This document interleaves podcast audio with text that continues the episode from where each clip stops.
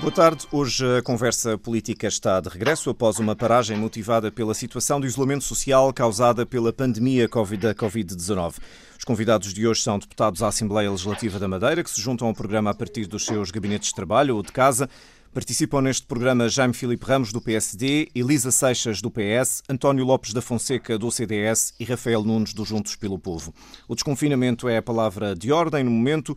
Vamos perceber a perspectiva de cada um destes partidos eh, sobre a forma como este desconfinamento está a acontecer na Madeira. Elisa Seixas, começo por si. Como é que acha que está a decorrer este eh, desconfinamento na região? Ora bem, em, em, primeiro lugar, muito boa tarde a todas as pessoas que nos ouvem, aos meus colegas de painel. Um, como é que nós vemos as medidas de desconfinamento? Nós concordamos com ah, um, desconfinamento progressivo.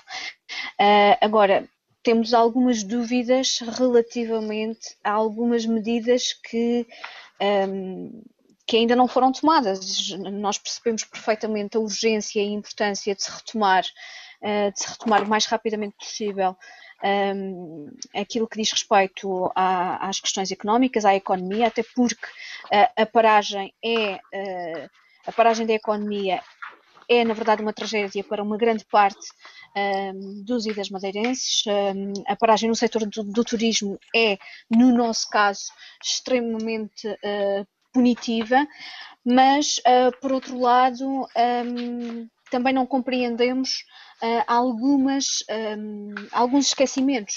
Uh, nós já sabemos, por exemplo, que as creches e os jardins de infância vão abrir a partir de, de, de junho. não percebemos porque é que ainda não se sabe absolutamente nada sobre os centros de dia e principalmente os centros de atividades ocupacionais, porque isso abrange uma grande parte de famílias que têm pessoas com muito pouca autonomia, com deficiências e que requerem cuidados continuados e específicos e que neste momento uh, não os têm. E, e, essas pessoas também precisam de gerir a sua vida, também precisam de retomar uh, o trabalho. Muitas delas também estão em teletrabalho, que nestas situações se tornam ainda mais complicadas do que no caso um, do, do, caso de crianças. Portanto, uh, esperamos que muito em breve uh, também se lance um olhar sobre um, esta parte de, das nossas famílias. Muito bem. Uh, António Lopes da Fonseca, o que é que acha da forma como está a ser conduzido este desconfinamento na região? Antes de mais, boa tarde aos ouvintes da, da, da MDP, Antena 1, e também aos membros aqui do painel e ao Paulo Santos. Uh, portanto, nós uh, consideramos que o governo uh, regional foi muito ponderado relativamente às medidas que, que, tomou e aquelas que irá tomar na, na próxima semana.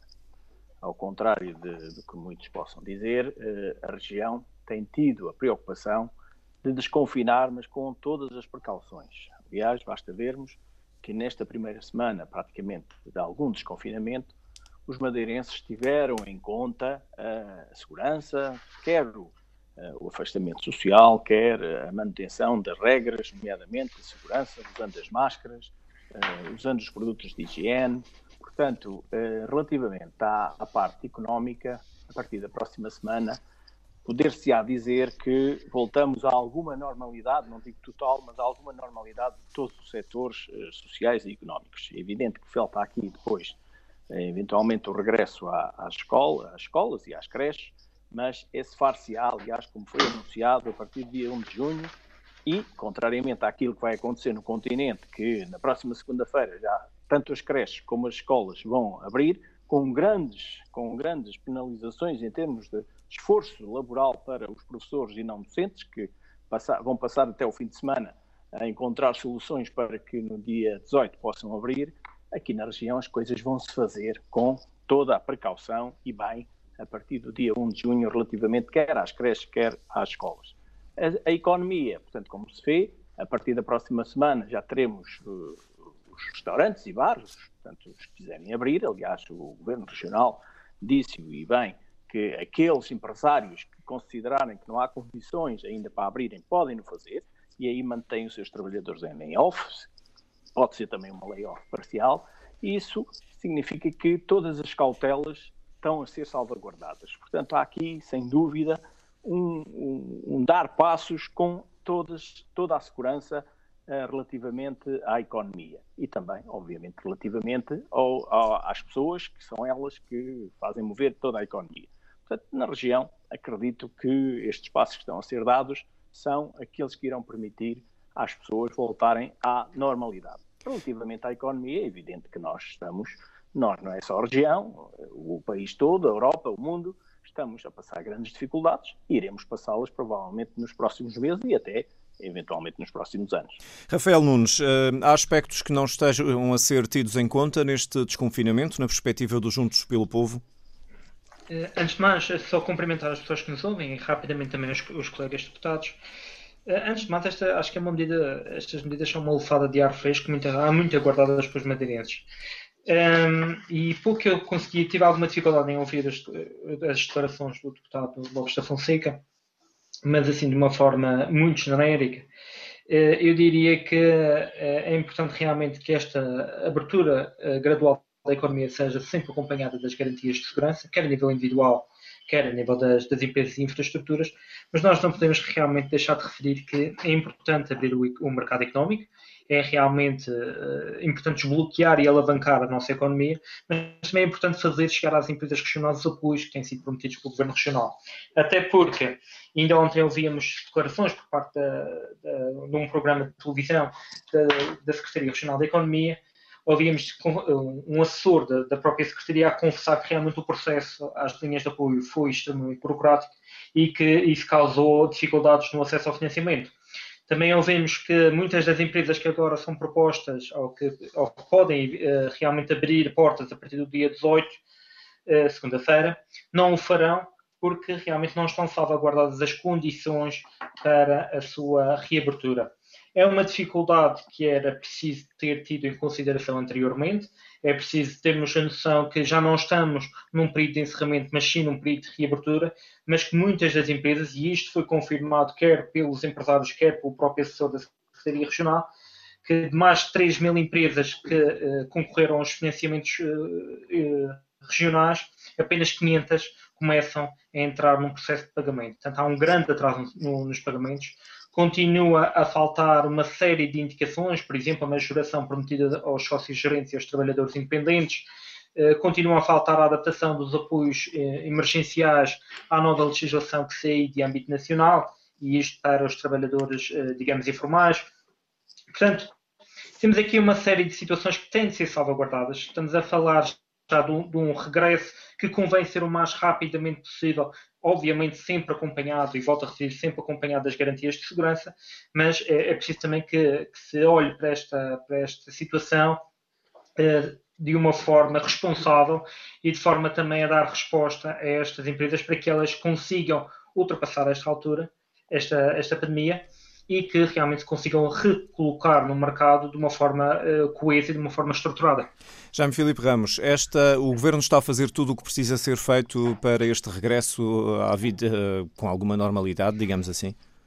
Bem, muito boa tarde a todos, eh, a quem está no programa e quem está a ouvir, e dizer que este processo de desconfinamento é uma evolução natural. Portanto, tudo aquilo que os madeirenses e bem têm vindo a fazer para conter este fenómeno da pandemia, agora eh, tem tido bons resultados. A Madeira é exemplo a nível nacional por eh, não ter casos há vários dias e termos muitos dias sem casos, o que é positivo para a população. É um sinal que as autoridades atuaram a tempo e horas e de forma preventiva, e isso é que é o grande aspecto principal, porque se isso não acontece, não era possível estarmos a assistir a este cenário, em primeiro lugar. Segundo cenário, o, a natural evolução, como eu falei há pouco, não revela uma normalidade.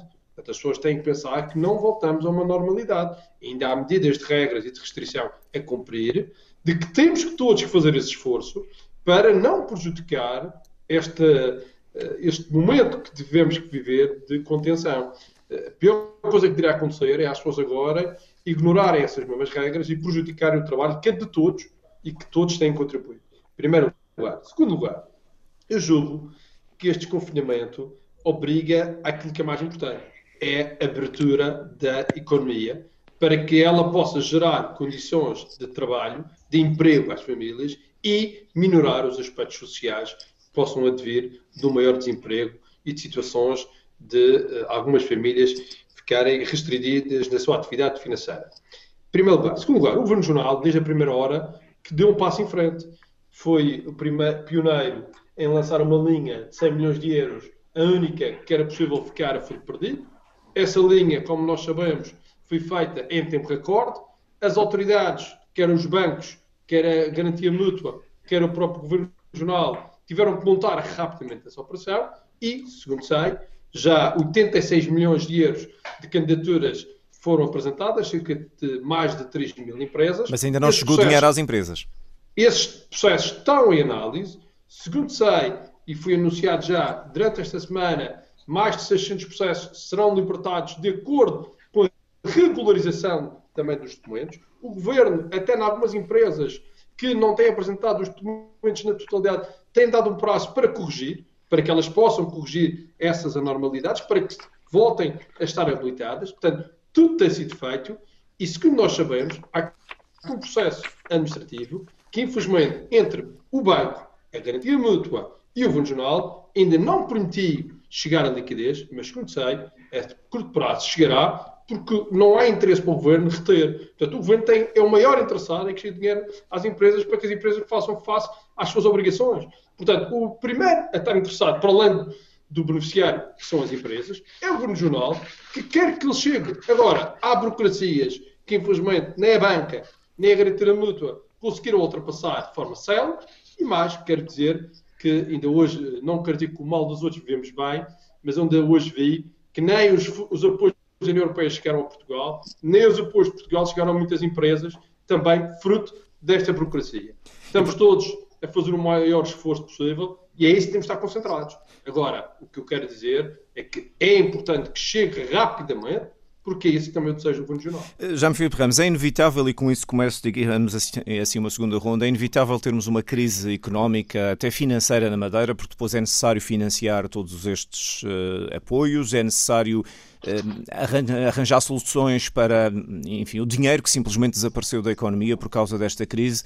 Isso é inevitável é inevitável que haja uma crise económica, social e financeira ao nível da União Europeia, de Portugal e da Madeira. Isso é inegável. Ninguém poderá fazer o contrário. E ainda mais aqui no caso da Madeira, é para nós lamentável, porque estávamos num grande ciclo económico. Nós estávamos a crescer há 75 meses, conseguimos passar o desemprego de 15,8 para 5,6, o que é quase um terço. É um grande recorde em termos de esforço de todos, quer do setor privado, do setor público, e de repente fomos travados por esta pandemia. Por isso é que reforço aqui que há que agora haver instrumentos ao dispor dos governos para ajudar as famílias e as empresas. E da mesma forma como o Estado tem vindo a reivindicar que esses apoios cheguem a Portugal através da União Europeia, esperávamos nós que há mais de 50 dias que o Governo da República pudesse fazê-lo também em relação à Madeira. E aqui já deixo um reparo. Eu espero bem que rapidamente esse, essas, essas matérias sejam resolvidas entre a região e a República, porque o clima de diálogo tem existido por parte da região, mas tem havido um silêncio completo por parte da República. Eu quero recordar que ainda ontem foi apresentado que o PST Nacional, julgo eu, eh, já deu entrada na Assembleia da República de duas propostas que vêm ao encontro das necessidades da região por uma ausência de resposta do Governo da República. Esta situação só se coloca porque o Governo da República não deu qualquer resposta à região depois de várias tentativas e até, segundo, como disse o o presidente do Governo Regional, após a interferência do próprio Presidente da República. Portanto, pelos vistos, o Governo da República ignorou também essas solicitações por parte do Presidente da República. O que é estranho, estamos a falar de um governo que não teve atenção para uma parte da sua região, mas que está, e bem, a reivindicar que a União Europeia seja mais solidária, mas não é solidário com a região. Muito bem. E não me parece que isto seja adequado, e portanto, Paulo, digo-lhe já, é necessário mais medidas, vamos assistir a uma situação difícil, vamos perder, provavelmente, muito dinheiro ao nível do PIB da região, cerca de 20% no mínimo, e por isso são estes momentos em que precisamos da solidariedade, porque é isso que todos nós precisamos quer seja no contexto da região do país, como do país que é a União Europeia. Deputada Elisa Seixas, na perspectiva do PS, está a faltar aqui solidariedade? Este diálogo que parece não existir, eh, devia existir, em vosso entender? Um, no nosso, o nosso entender é aquilo que uh, nós conhecemos publicamente. Uh, o Partido Socialista da Madeira considera que é necessário que haja uma resposta e que haja uma negociação uh, relativamente àquilo, àquilo, que são os apoios uh, à região autónoma da Madeira e também a todas as regiões, quer aos Açores, quer também ao resto do, um, do continente.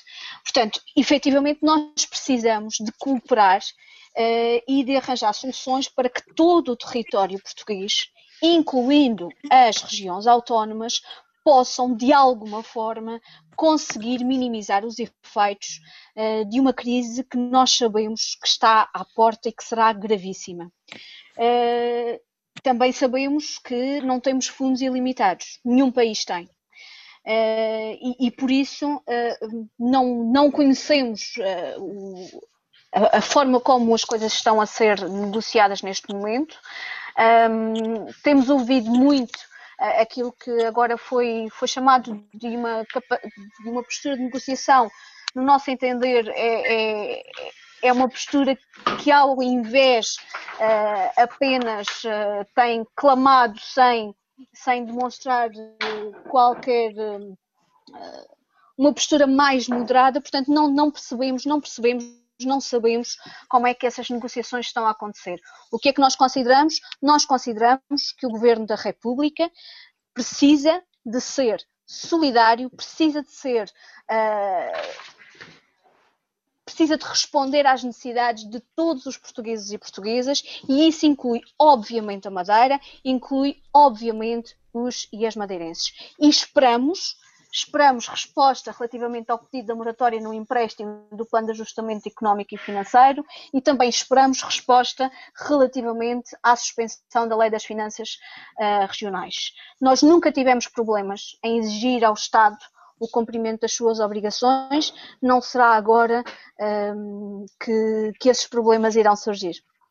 António Lopes da Fonseca, hum, pegando aqui na deixa da deputada Elisa Seixas, estão reivindicadas as questões que é necessário da República eh, e a região, no fundo, o que pede é ter hum, ela própria os seus recursos para lidar com o problema. Hum, até quando é que é possível esperar por uma resposta ou é preciso outro tipo de atuação? Aliás, nós regozijamos-nos pelo facto da senhora deputada Elisa Seixas vir ao encontro daquelas preocupações que tanto o CDS como o PSD têm vindo a manifestar publicamente, nomeadamente nos apoios que são necessários vindos da República, apoios que não se podem circunscrever a intenções, têm que ser concretizados e um deles tem a ver precisamente com a concretização da moratória que o governo precisa, ou seja, os cerca de 97 milhões de euros que o governo vai pagar, terá de pagar em juros até o final do ano.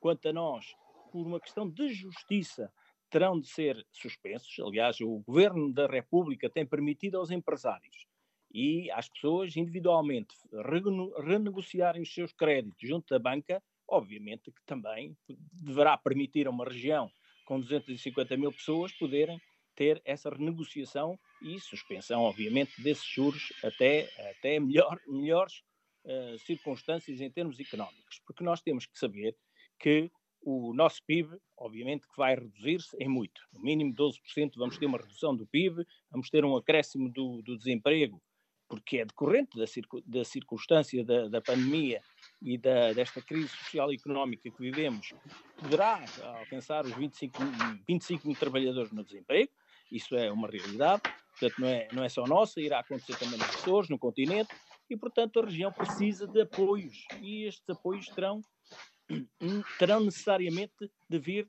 de, de, decisões políticas do governo, quer em relação à moratória, como agora referi.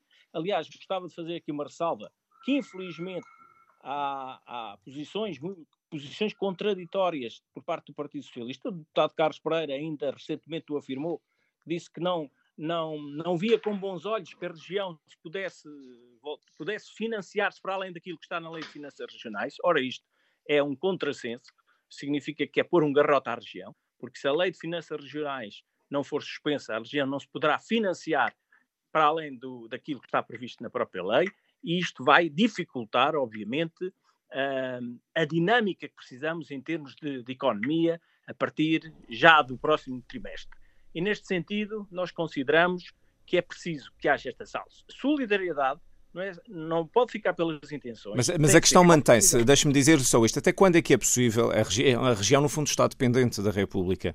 E, e até Sim, quando é que é razoável esperar? Porque eu lembro-me que o seu deputado, no dia 25 de Abril, apelou inclusivamente a outro Era... tipo de, de, atitude e até quase apelou à luta no seu discurso no 25 de Abril. Veja, quando é que é esse apelei, momento? Apelei, veja, veja o seguinte.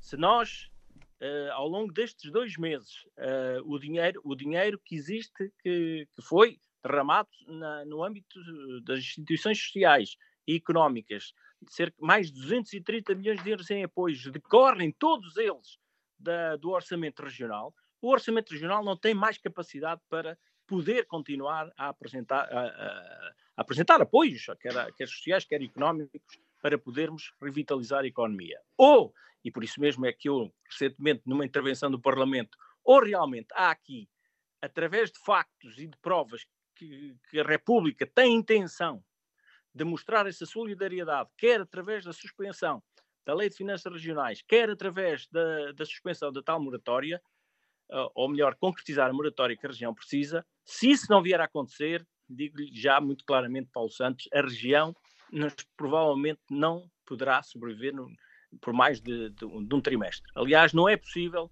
não é possível continuarmos mais, mais dois meses sem apoios, quer da União Europeia, quer apoios que terão de vir da, do continente. Porque se, e aí, e aí relembro aquilo que eu disse, se, se o Governo da República continuar a insistir que não irá abrir mão da, da, necessidade da suspensão dos juros que a região tem de pagar, eu próprio apelei que a região terá de tomar medidas provavelmente mais duras e entre elas será, eventualmente, uma possibilidade de não pagar os juros. Rafael Nunes, eh, o que é que lhe parece esta perspectiva e este cenário negro que está aqui a ser traçado? E o que é que se pode fazer já agora quanto a isto? Eu antes começava por dizer que nesse aspecto eu presumo que todos os deputados madeirenses, quer os que cá estão, quer os que estão na República, deveriam ter a consciência e deveriam estar voltados para o mesmo sentido e com os mesmos objetivos e, e, e, combatendo na mesma direção. Obviamente que nós também estamos, estamos juntos neste sentido de apelar a uma maior solidariedade do Estado e queremos que estas matérias sejam resolvidas rapidamente. Até porque existem muitas solicitações da, da, da própria sociedade, né, nestes tempos que são, que são excepcionais, como sabemos, e é necessário ter estes recursos financeiros disponíveis. A região, como sabemos, fez sentir a necessidade de, de garantir esta, estes auxílios de Estado, principalmente e, em, com foco especial no adiamento do pagamento das amortizações do capital e juros do, do, do empréstimo da região. Uh, e nós achamos que, neste sentido, era mais do que justo que realmente estes juros de, fossem redirecionados para outras áreas emergentes ao invés de, do seu destino atual. Portanto, uh, entendemos que estas medidas, no fundo, uh, são, são importantes neste momento pandémico porque realmente o orçamento não estica, quer os orçamentos autárquicos, que por inerência também estão a ser pressionados por falta de resposta do Governo Regional, quer o próprio orçamento regional, e é necessário realmente permitir este financiamento nas ações de, de recuperação das atividades económicas, de reconstrução do próprio setor económico. E, e de, de, certa forma, também a dar resposta aos inúmeros pedidos dos empresários e também do, dos cidadãos a título individual que, que têm sido afetados por esta pandemia. Mas também não posso, não posso dizer, não posso deixar de dizer que, eh, que sabemos, e, é do conhecimento público, que essa proposta já foi levada à, à, discussão na Assembleia da República, houve essa, essa tentativa de solução, mas que a mesma foi chumbada eh, pelo PSD, pelo PS, pelo Partido Ecologista aos Verdes e, pela própria, e com a abstenção do Bloco de Esquerda e do PCP. Portanto, chumbou-se uma das maiores medidas de apoio uh, às empresas e às, e às, famílias da Madeira, num período profundamente difícil, de crise económica profunda, num período de crise de saúde pública e, de, e, e, e sanitária, e condicionou-se fortemente a recuperação, quer da região autónoma da Madeira, quer a região autónoma dos Açores. Portanto, mais uma vez, existe uma deslealdade às regiões autónomas e é neste sentido que não podemos, não podemos aceitar, enquanto deputado regional não posso aceitar e acho que, é, é, é, acho que deveria ser uma posição unânime de todos os deputados regionais e de todos aqueles que estão a representar a região lá fora, em que numa altura particularmente difícil não se possa ter duas posições políticas, uma na região e uma lá fora, e não podemos, obviamente, eh, permitir que se barre uma proposta que acrescentaria estes meios financeiros à região para atender às necessidades mais, mais, mais prementes do, dos madeirenses e, e dos portugueses no contexto desta crise. Deixe-me introduzir uh, consigo uma nova questão que foi, enfim, uma deixa há pouco da deputada do PS, Elisa Seixas, e que tem a ver com o regresso à escola. Há agora uma ordem Sim. também para o desconfinamento na administração pública. Há milhares de pais eh, que vão ter de regressar ao trabalho, seja de uma forma ou de outra, parcialmente, em teletrabalho, mas enfim, precisam trabalhar e muita gente, e a economia também leva a gente ao trabalho de novo. Um, e as escolas dão aqui, além da questão da educação propriamente dita, dão também aqui uma ajuda aos pais no sentido de ajudarem a olhar pelos filhos mais pequenos. A região que tem sido pioneira no calendário do desconfinamento de uma maneira geral, o que é que acha desta reserva para 1 de junho da possibilidade de abrir primeiro ciclo e pré-escolar? É, esta é uma situação profundamente complexa. É, nós entendemos realmente que os pais é, não poderão ir trabalhar com as suas crianças, é, sem guarda as suas crianças, não é? Como é óbvio. Uh, e nós sabemos que neste momento cerca de 2 mil profissionais do corpo docente e não docente das creches estão a ser, uh, estão a ser submetidos a, testes para a Covid-19. Uh, acima de tudo, nós temos uma crítica, e começava mesmo por aqui, que esta, desta questão, que a Secretaria Regional de Educação solicitou às direções de estabelecimentos educativos a indicação de todos os elementos de recursos humanos que iriam eventualmente desempenhar funções ou iniciariam as suas funções a partir do mês de junho, eh, mas temos de ter a noção que, obviamente, este exame não será extensivo às crianças. Portanto, temos aqui uma situação complexa em que uh, temos quase que duas, uh, um foco, um possível foco de, de, contaminação em cima da mesa e que não será alvo de, de estudo. Uh, há aqui outra questão que, que temos, que, que, existe aqui uma outra situação também é como manter as crianças afastadas. Quer dizer, não podemos pedir a uma criança de 3 anos que, primeiro, que se mantenha afastada de uma ou outra, é complicadíssimo uh, garantir essa situação, principalmente com os recursos humanos que temos neste momento. E depois, não nos esqueçamos que a DGIS, de uma forma até um pouco uh, surpreendente, eu fiquei um pouco estupefacto com esta situação, pede que as crianças se mantenham em camas, em camas separadas por dois metros e que os brinquedos pessoais não sejam partilhados entre crianças. Quer dizer, estamos a falar de crianças vão de, desde as creches de, de, de, alguns meses de idade. Rafael Nunes, para não estarmos a repetir os argumentos que são os, todos os dias e todas as horas, em síntese, o Juntos pelo Povo acha que a região está a agir bem ou, ou, ou dar mais algum tempo até decidir em definitivo este regresso e como? E é, era aí mesmo que eu, que eu queria chegar. Neste momento, eu acho que é uma situação demasiado complexa, principalmente porque temos casos, quer de crianças, quer de, de dos docentes e pessoal não docente, com, uh, em grupos de risco portanto, desde problemas de, de respiratórios, etc. E neste momento nós tínhamos, eh, e nós temos uma sugestão que realmente passa não pela, uh, pela reabertura das creches e pré-escolares já em junho, mas sim uh, tentando suportar estes custos, uma vez mais, obviamente temos de honorar o Governo Regional, mas é para um bem maior, para que um dos pais possa ficar em casa recebendo para isso um apoio financeiro para ficar com a criança e então apenas em casos excepcionais garantimos então uma diminuição, digamos, da, do, da quantidade de crianças que possam comparecer a estes estabelecimentos e só em casos excepcionais é que, em que ambos os pais têm de trabalhar, é aí sim é que realmente criaríamos uma, uma escola, mas com muito, uh, abriríamos as creches e os pré-escolares, mas com uma redução significativamente, significativa do número de crianças e, obviamente, aí conseguiríamos ter alguma, algum controle sobre, uh, sobre as condições das próprias instalações e até mesmo para manter um pouco o distanciamento social, que sabemos que nestas idades são extremamente difíceis. Já me Filipe Ramos, o que é que acha da forma como uh, este calendário do regresso à escola está a ser gerido e destas hipóteses de regresso condicionado e, em, e nos, nos termos em que ele está a ser, digamos, equacionado? Paulo, eu vou pedir autorização, mas vou um bocadinho atrás. É importante ir atrás. O, o Lopes da Fonseca teve a oportunidade de dizer uma coisa que é importante, para voltar a ter consciência. Hoje, a região não tem condições de apresentar o, o seu orçamento retificativo para 2020 sem que a Assembleia da República ou o Governo da República dê essa aprovação da lei de suspensão da lei de diferenças regionais ou a moratória do programa de ajustamento e até assumir custos relativamente ao Covid de Madeira. É preciso as pessoas terem consciência que para haver mais medidas, para haver um orçamento retificativo que acuda às necessidades da população, é fundamental que isso aconteça o mais rápido possível, porque senão poderá estar em causa o próprio orçamento retificativo da região. Segundo aspecto, é necessário também, que o Governo Geral já o fez ao Governo da República, um reforço do Fundo Social Europeu para a matéria de emprego, porque é fundamental que a região, conforme o Estado português também está a reivindicar junto à União Europeia, tenha reforço destas matérias que já, a região já estava num grande uh, uh, grau de discussão e por isso precisa do reforço. Eu só queria deixar estas duas notas que são fundamentais para que haja mais medidas em prol da população. No que respeito às creches, Paulo, o Presidente do Governo foi claro, só vai abrir, só vai abrir, só vai condições. Está planeado o dia 1 de junho, é a nível da República, já é na próxima semana. Temos muitas dúvidas. Julgo que toda a gente tem dúvidas, até já vi os próprios uh, educadores de infância levantar muitas dúvidas às medidas na República. Vejo que os Açores também têm por intenção a 1 de junho. Eu julgo que nesta fase devemos esperar para aquilo que será feito a nível nacional na próxima semana para, se necessário, reavaliar essa medida.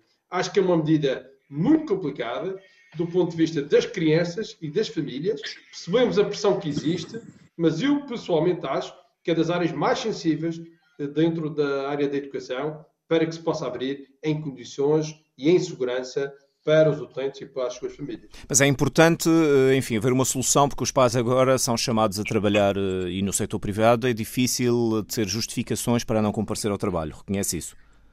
Paulo, como todos nós, temos que encontrar soluções que pode passar pela Segurança Social, manter apoios aos familiares para ficar em casa, pode passar por uma série de situações, mas nunca pôr em causa a segurança das crianças. Quero recordar, Paulo, que na Madeira eh, foi a única região do país que pagou o Governo Regional as creches neste período em que os alunos não foram. Portanto, tem havido apoios conscientes dessa necessidade e, portanto, agora eu acho que devemos ter em conta que os pais têm que trabalhar, mas nunca pôr em causa a segurança das crianças.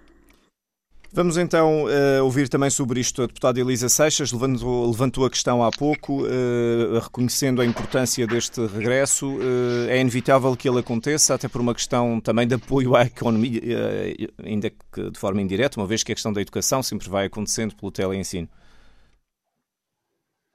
Bom, eu, eu quando falei da, da, da, questão das creches há pouco foi a título de exemplo para uma outra para um outro grupo que está uh, completamente, ou pelo menos não sabemos quais são as, as, as medidas de, de, desconfinamento para esse grupo, que é o grupo uh, das pessoas com pouca autonomia, deficiências e, e uh, que requerem, requerem cuidados específicos. Mas no que diz respeito às crianças, esta é de facto uma, uma questão complexa e que, e que na minha na minha perspectiva, não, um, não se põe apenas a curto prazo.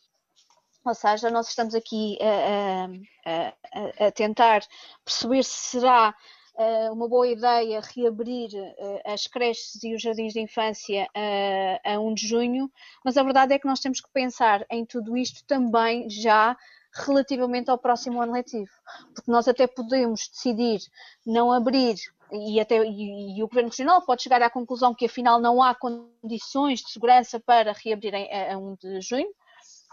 Neste momento, com, com a situação que nós temos na região e com, uh, e com o aeroporto praticamente a funcionar uh, só uh, muito residualmente, muito provavelmente o risco é bastante, muito mais reduzido do que, por exemplo, no continente. Mas Uh, a questão é até quando é que nós vamos conseguir reanimar a economia tendo as pessoas em casa?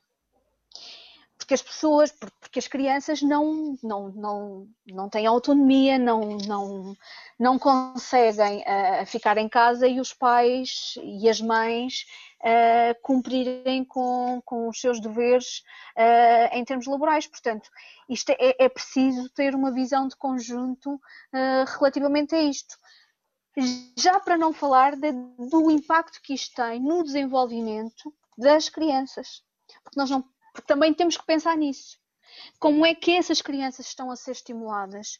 Uh, e, e, se não, se é verdade que nós temos o ensino à distância, e isso põe-se uh, principalmente a partir do primeiro ciclo, mas a verdade é que as crianças também precisam de estar em contacto umas com as outras para o seu desenvolvimento psicossocial. E, portanto, há inúmeros fatores que têm que ser ponderados, muito bem ponderados, quer a curto, quer a médio, quer a longo prazo. Como é que vai ser o próximo ano letivo? Como é que vamos fazer as coisas a partir de setembro?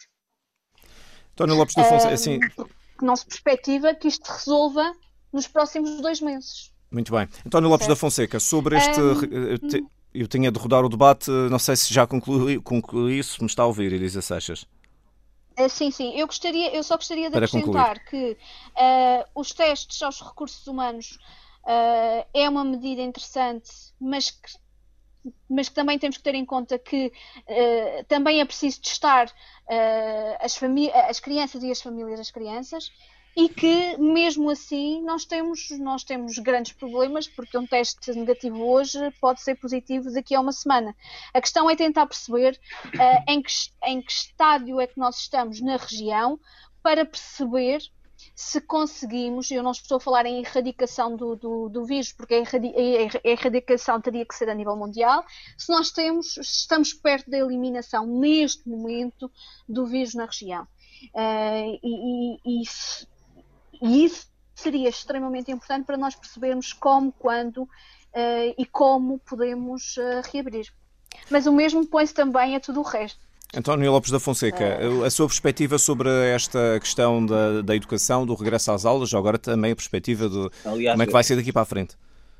Nesta matéria, aliás, já me pronunciei logo na, na, na primeira intervenção que considerava muito prematuro que, as, sobretudo, as crianças do pré-escolar e das creches regressassem já na próxima segunda-feira. Mas, no entanto, por um lado, até poderá ser bom para que a região possa avaliar e monitorizar aquilo que vai acontecer a nível nacional, porque as creches, os pré-escolares e os jardins de infância vão abrir a partir de segunda-feira, e como nós temos um calendário previsto para o dia 1 de junho, podemos eventualmente fazer uma monitorização daquilo que vai acontecer a nível nacional e depois podermos eventualmente concretizar então o, o, prazo que está previsto para a reabertura das creches e jardins de infância no dia 1 de junho.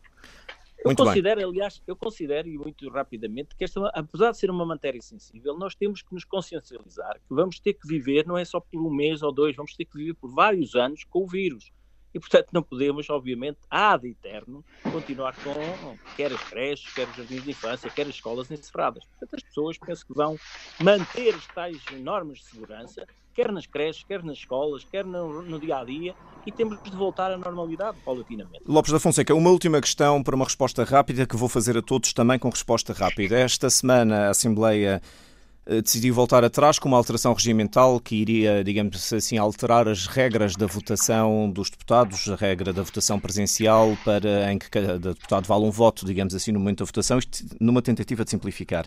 Parece-lhe um passo na direção certa depois de. O CDS e o PSD, mais uma vez, demonstraram que nós não somos donos da verdade e nós consideramos que o, o, passo que demos, o primeiro passo que demos, era, ia no sentido daquilo que já se verifica na Assembleia da República. Ora, se não foi entendido assim pela oposição, nós também ponderamos e vamos apresentar uma proposta que vai no, vai no sentido de que seja preciso uma maioria de dois terços para, para todas as, as, as votações que tenham impacto interno e não externo. O que significa que, tendo nós a maioria dos deputados para votar, é, obviamente, eh, uma, uma realidade que se irá concretizar. Ou seja, esta matéria vai ser resolvida a partir do, do momento em que nós voltarmos a, a, a votar uh, esta alteração ao, ao regimento, que irá ser proposta eventualmente, se não for na próxima semana, na semana seguinte. Rafael Nunes, Portanto, rapidamente. E, e, e termino, e termino. Isto é uma maneira de demonstrarmos que se não, não tínhamos a razão toda, mas também eh, nós somos razoáveis e, e, fizemos alguma marcha atrás, mas nós consideramos que a Assembleia da República estava precisamente a fazer aquilo que nós pretendíamos fazer na região. Uh, Rafael Nunes, sobre esta questão. Uh, muito rapidamente, o JPP foi bem claro e tem sido bem claro nas suas posições, aliás, até tem sido coerente com o passado o JPP nunca aceitou que realmente existisse um deputado a votar pela totalidade da sua bancada, embora todas as nossas propostas já desde 2015 tenham sido chumbadas nesse sentido. Nós relembramos que esta foi uma posição que, que, até mereceu o repúdio do, do CDS em 2011, que era, que era votou contra nessa altura, mas que hoje em dia associa-se ao PSD nesta medida que nós uh, continuamos a aceitar inaceitável que, uma, que, que um deputado possa realmente votar por, por toda a sua bancada independentemente do, do, do entendimento do, do, deputado que está a ser representado, entre aspas. Portanto, obviamente que isto não impede que os deputados lá estejam, mas e não, não impede, obviamente, que eh, possamos, mesmo que esta eh, medida não seja eh, tomada em consideração, não seja votada favoravelmente, o que parece, pelas declarações do Sr. Deputado Lopes da Fonseca, parece que não será esse o caso, mas eventualmente se uh, houvesse bom senso na parte da maioria em manter uh, um deputado, um voto, assim para que as pessoas nos entendam bem, Uh, obviamente nós estaríamos abertos para, em, para, abertos para, em situações excepcionais que sempre foram consideradas pelas forças partidárias, entendermos adiar alguma votação para, para evitar que, que isso fosse eh, assim. Uh, Muito bem. tivessem a oportunidade de estar presentes no rapidamente, dia das votações. Rapidamente, Jaime Filipe Ramos, a visão sobre esta questão para irmos fechando o programa depois de ouvirmos a Elisa Seixas. Paulo, esta questão é muito simples. Nós quisemos equiparar aquilo que existe na prática e na praxis parlamentar da Assembleia da República, onde ainda na última semana nem todos estiveram presentes e tudo foi aprovado, onde durante vários anos as propostas na Assembleia da República são votadas na proporcionalidade dos partidos que foram eleitos e não naqueles deputados que estão na sala. É uma prática que eu até gostava que de uma comunicação social tentasse descortinar como é que ela é feita e não é posto em legalidade ou em constitucionalidade, porque gostaria que isso também uh, houvesse curiosidade por parte dos mídias, não só na Madeira como a nível nacional, e foi com base nessa situação, perante um plano de contingência e uma necessidade de salvaguardar o futuro, que deixamos a possibilidade da não presença de algum deputado não pôr em causa a representatividade parlamentar. Não é um para todos, mas é na ausência de alguém não pôr em causa essa representatividade. Quero recordar que muitas vezes os partidos de oposição, legitimamente, eh, põem deputados fora do hemiciclo por razões mais variadas, de ordem de doença pessoal, representação parlamentar, e os partidos da maioria não podem fazê-lo. Não há aqui uma igualdade entre os, os direitos dos deputados, quer sejam ou da maioria ou da oposição, e o que nós quisemos foi aqui foi salvaguardar Muito bem. que aquilo que legitimamente os madeirenses escolheram em setembro... Elisa Seixas, a sua perspectiva sobre isto rapidamente para concluirmos. Uh, muito obrigada. Uh, eu só queria voltar um bocadinho atrás uh, relativamente ao que foi dito que o Orçamento Regional não tem não tem neste momento hipótese de sobreviver durante muito mais tempo. Uh, é óbvio que nós precisamos uma resposta do Governo da República muito rapidamente, mas nós ainda temos margem. E o PS apresentou uma série de propostas que, que irão ser discutidas em sede da Assembleia que nos permitem cortar gorduras que temos uh, por forma a podermos uh, sobreviver durante mais algum tempo e, uh, e também uh, contribuir ativamente para, uh, para a recuperação muito económica bem, da Muito bem, vai ficar para responder a questão da educação, porque eu tenho, eu tenho mesmo de fechar o programa. Eu tenho mesmo de fechar o programa. à alteração do regimento, a nossa postura foi, foi, foi muito simples. E isto vale quer para a oposição, quer para os partidos que suportam o poder, isto tem que ver com democracia representativa e, uh, e, aqueles que, e aquilo que é o direito de cada deputado que foi deputado e deputada que foi eleita para ali, para ali estar. Portanto, uh, na, na, na, nossa perspectiva, não há nada na alteração que foi feita ao regimento que indicie que esta norma só seria usada em casos excepcionais. Muito bem, muito obrigado e por terem vindo. Eu não tenho mesmo mais tempo, peço desculpa, foi a conversa política. Muito boa tarde, obrigado por terem vindo. Muito boa tarde.